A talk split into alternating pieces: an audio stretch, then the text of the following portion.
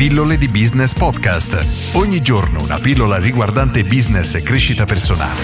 A cura di Massimo Martinini.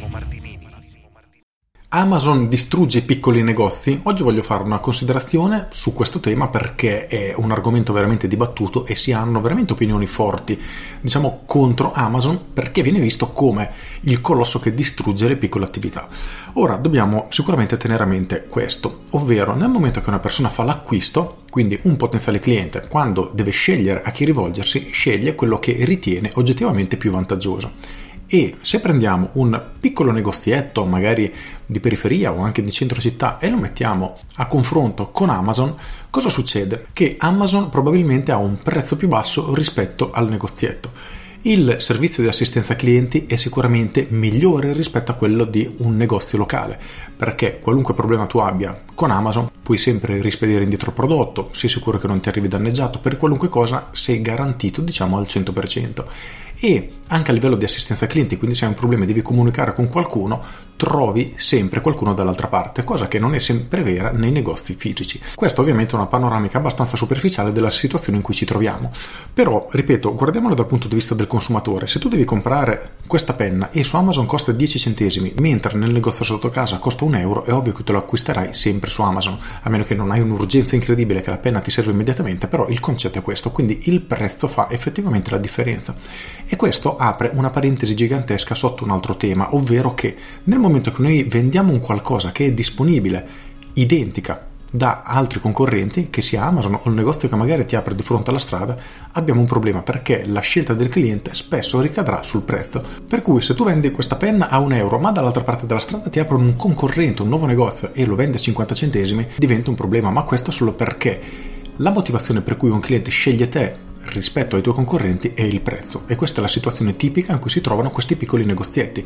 Per questo sono stati spazzati via o comunque hanno una grande difficoltà a competere con Amazon ma è la stessa cosa che succede quando un concorrente entra nel mercato e ha dei prezzi molto più bassi dei nostri. Se ad esempio tu sei un gommista e fai un cambio gomme, monti le gomme invernali a 200 euro, ti apre dall'altra parte della strada un altro gommista e vende a 50 euro esattamente ciò che vendi te, capisci che non puoi competere.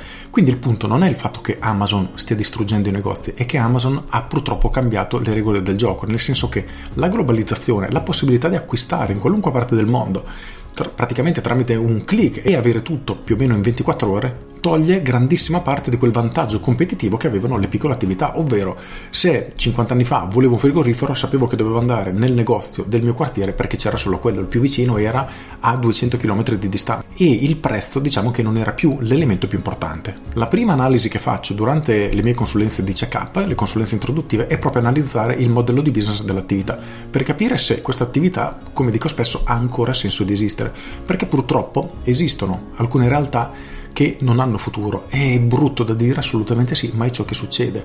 E questo tipo di evoluzione non la possiamo fermare, perché se cento anni fa c'erano le persone che facevano i cappelli, oggi non ci sono più i cappellai semplicemente sono stati spazzati via dall'evoluzione. Ora, l'esempio è abbastanza strano, ma il concetto è proprio questo, nel senso che il mercato si evolve, cambiano le regole del gioco, o siamo disposti ad adattarci, oppure saremo in breve tempo tagliati fuori. Quindi, per riuscire a difendersi da questa concorrenza di Amazon, l'unica cosa che possiamo fare è quella di riuscire a differenziarci in maniera forte. Esistono tantissime strategie per fare questo, ma nel momento che siamo dei rivenditori di prodotti di altri, ciò diventa molto difficile perché quello che noi vendiamo è molto probabilmente reperibile disponibile anche online e sicuramente su Amazon ad un prezzo minore. Per questo che Amazon sta spazzando via tutti. Per cui chiediti, ripensando alla tua attività, ciò che offri è un qualcosa di unico che effettivamente dà dei grandi benefici ai clienti che se decidono di rivolgersi ai tuoi concorrenti non hanno, perché se la risposta è no, devi assolutamente metterti al lavoro per risolvere questo problema, altrimenti anche tu rischi di essere spazzato via. Con questo è tutto, io sono Massimo Martinini e ci sentiamo domani. Ciao! Aggiungo Ovviamente questo è un argomento talmente importante che non si può riassumere in una pillola ed è uno dei tanti argomenti che tratto nel mio corso capolavoro Business Architect, per cui se ti trovi in una situazione in cui senti di avere un qualcosa da dare al mercato, però magari hai qualche tassello fuori posto, qualcosa che ancora non ti quadra, ecco allora considera di valutare il mio corso Business Architect perché potresti trovare quelle risposte che cerchi. In ogni caso pensa sempre a questo, trova una motivazione da dare ai clienti per farti scegliere rispetto che acquistare ad esempio da Amazon o dai tuoi concorrenti. Questa è la vera chiave per sopravvivere nel mercato di oggi. Con questo è tutto davvero e ti saluto. Ciao!